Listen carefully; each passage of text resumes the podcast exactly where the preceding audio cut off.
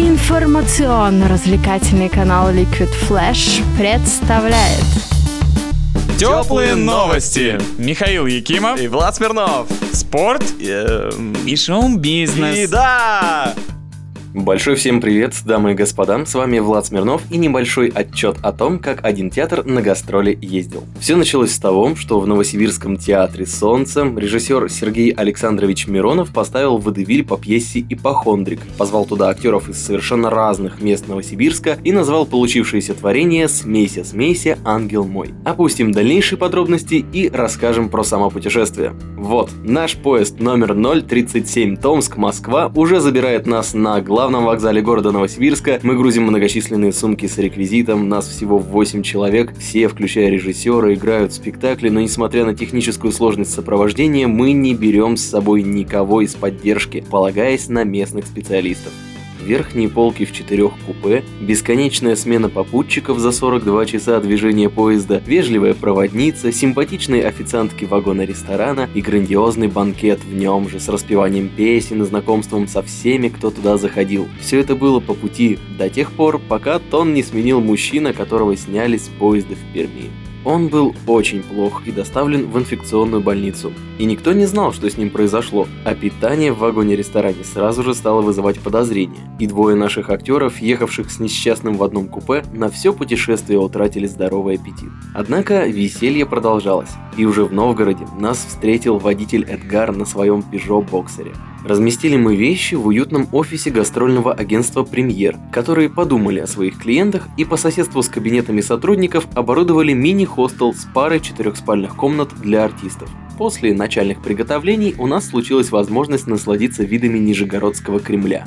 Крепость, стоящая на слиянии Волги и Оки, произвела серьезное впечатление на меня. Ведь кроме просторов Петергофа я ничего не видел, а в Новосибирске обширные площади в черте города, если можно увидеть, то это либо пустыри, либо парковки торговых центров а родная Обь в черте города сильно стеснена бетоном сибирской столицы. Поэтому вид с холма, где стоит собор Архангела Михаила, поразил до глубины души. Там же мы посмотрели выставку военной техники времен Великой Отечественной войны, накупили сувениров в лавках, расположенных в нишах со внутренней стороны крепостной стены и сделали немного фото на фоне таких просторов. После чего отправились ставить декорации, настраивать звук, готовиться к спектаклю и радовать нижегородцев. Принимали нас хорошо, и несмотря на чужеродное звуковое оформление от совершенно незнакомого со спектаклем человека, публика тепло прощалась с артистами и режиссером. А ведь доходило до того, что режиссер Миронов выходил прямо во время спектакля из-за кулис на сцену, во время какого-то эпизода и прямым текстом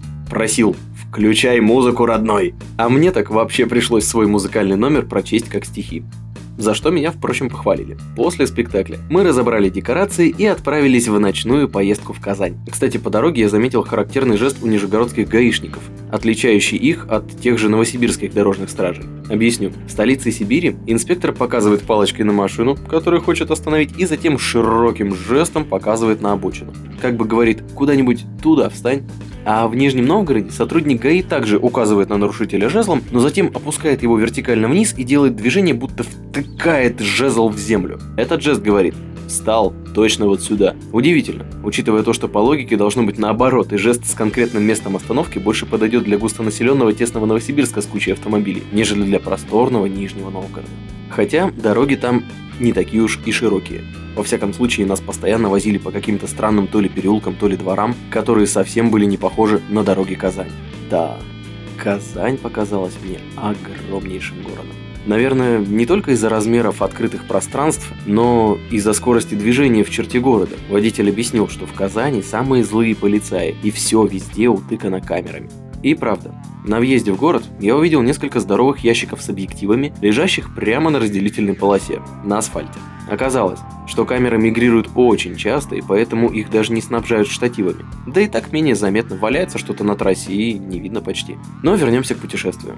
Нас снова разместили в местном офисе агентства «Премьер» и повезли показывать Казанский Кремль. Зрелище, я скажу, незабываемое хотя всю масштабность сооружения видно только издалека. Внутри крепость кажется уютной из-за более плотной застройки. Даже огромная мечеть Кул-Шариф кажется не такой уж большой и вызывала желание больше обойти ее кругом, чтобы почувствовать себя частью истории, вместо того, чтобы разглядывать ее издалека и восхищаться. Сейчас, по приезду, разглядывая план Казань-Кирмене, Казанского Кремля, я понимаю, что не так уж много там зданий, но ощущение того, что побывал в маленьком средневековом городке, тем не менее осталось. В Благовещенском соборе, там же, мы увидели наиболее уважаемую в православном мире икону Казанской Божьей Матери, которая, если верить Википедии, явилась в Казани в 1579 году, а пару лет назад даже побывала на Международной космической станции. Но наслаждаться Кремлем и видами города со смотровой площадки времени уже не оставалось, и мы выдвинулись на монтаж декораций в Акбарсбанк.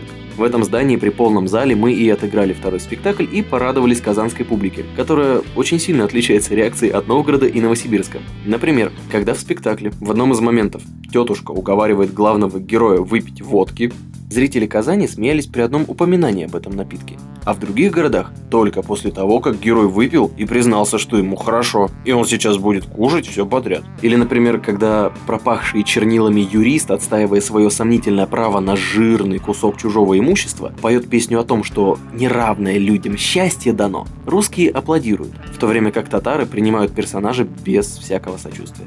Но если вы не видели спектакль, то рассказывать про эти моменты бессмысленно, ведь театр это динамика и неповторимые ощущения от каждого просмотра. Поэтому театр Солнца, отыграв в Казани, поторопился сесть на поезд номер 82 в вагон к балдежным проводникам Паше и Гене, им большой привет, и поскорее добраться до Новосибирска.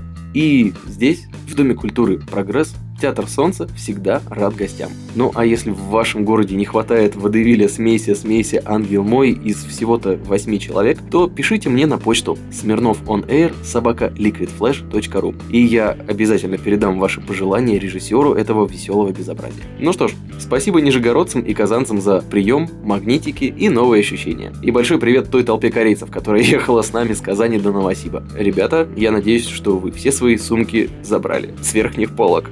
и, и, из-под полок, и с наших полок, и мы ничего вашего не забрали тоже. Очень много было барахлавы. А еще привет другим попутчикам из 37-го и 82-го поездов. Бизнесмену Паше, который ехал на собеседование, надеюсь, у тебя все получилось, чувак. Серьезному специалисту по контролю за качеством нефти Ирине, невероятно наглому, но доброму автодилеру Сергею, который очень хотел, чтобы мы сыграли в его городе Юнону и Авось, невероятно терпеливым и прекрасным девчонкам из вагона ресторана, позитивному Артему из Томска, хорошей девушке Тане и ее друзьям-химикам, в том числе, кстати, Павлику, который мешал нам спать. Но он все равно молодец. Я, кстати, это все к тому, что напоследок предлагаю вам отрывок аудиоблога, который я хотел вести всю дорогу, и записан он как раз в поезде Томск-Москва номер 037 22 ноября 2013 года. Помогает мне в записи здесь актер Театра Солнца Гордей. Он читает стих, который мы маркируем 21+, так что имейте в виду. И как раз в начале этого отрывка в купе появляется тот самый Павлик, который себя потом плохо вел.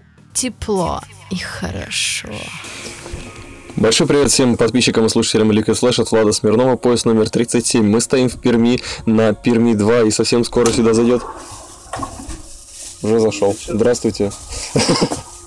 У нас прямой эфир мы вещаем. Как, как вас зовут? Павел. К нам зашел Павел в наше, в наше купе пятерочку, в которой уже который раз меняется состав. Здесь уже побывали грустные девочки, грустный мальчик, э, веселый бизнесмен Паша, между прочим, который ехал на важное собеседование. э, Веселая девочка Ира, которая специалист по нефтепродуктам. а Также два каких-то мужика с чемоданами, сейфами. Э, Я не знаю, что еще Да, рассказать. кстати, бизнесмену нельзя было есть почему-то Да. а, на собеседование. да. Чтобы быть Он отка- голодным. Он отказался от нашей еды и сказал, что для собеседования ему нужно быть голодным. А пока он спал, я ел доширак. Вонял ему тут. В общем, было весело, и теперь вот у нас очередное пополнение. Мы едем до Нижнего Новгорода. А вы до куда? До Кирова. До Кирова. Вот. Для тех, кто живет в Новосибирске, до Кирова не так уж и далеко. В принципе. А, Но с нами вся труппа Театра Солнца. Мы здесь зажигаем по полной программе. В первый же вечер оккупировали вагон-ресторан и устраивали там концерты по заявкам. Познакомились с кучей народу. Вот сейчас нам сообщили, что одному мужчине из нашего из наших купе стало пилоха. Да, плохо стало, потому что он ел что-то, Что-то. а, что, вероятно, ели тоже мы, поэтому мы сейчас, да, пытаемся у него выведать Что это было, да. А там всего три блюда. Да? Ну вот. Па- Павел знает тему. Где, где, где ж ты раньше был? Поверьте, это я вам точно говорю. Там три блюда. Там мясо, курица и, И рыба. рыба.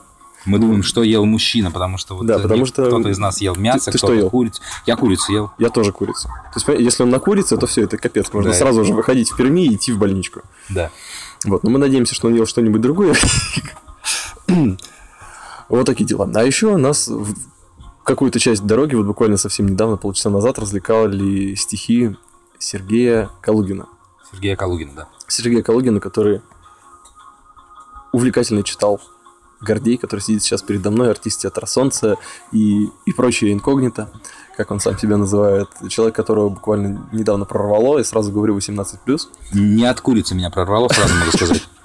Это был творческий прорыв. И не от, и от, не от визита в Екатеринбург, где нам продали Обуховскую 2, или что это, Од- 11. Это либо 11, либо 2. Либо 11, либо 2. Непонятно. Правда, мы попросили у продавщицы Карачинскую минеральную воду, которую многие знают. Она сказала, чё? Ну, кара это черная, сказала она. Вот что карачинская, что такое, я не знаю. Да, причем мы подходили отдельно, когда я спросил ту же самую воду, то есть она менее, видимо, выпучивала глаза, но тоже сказала, что?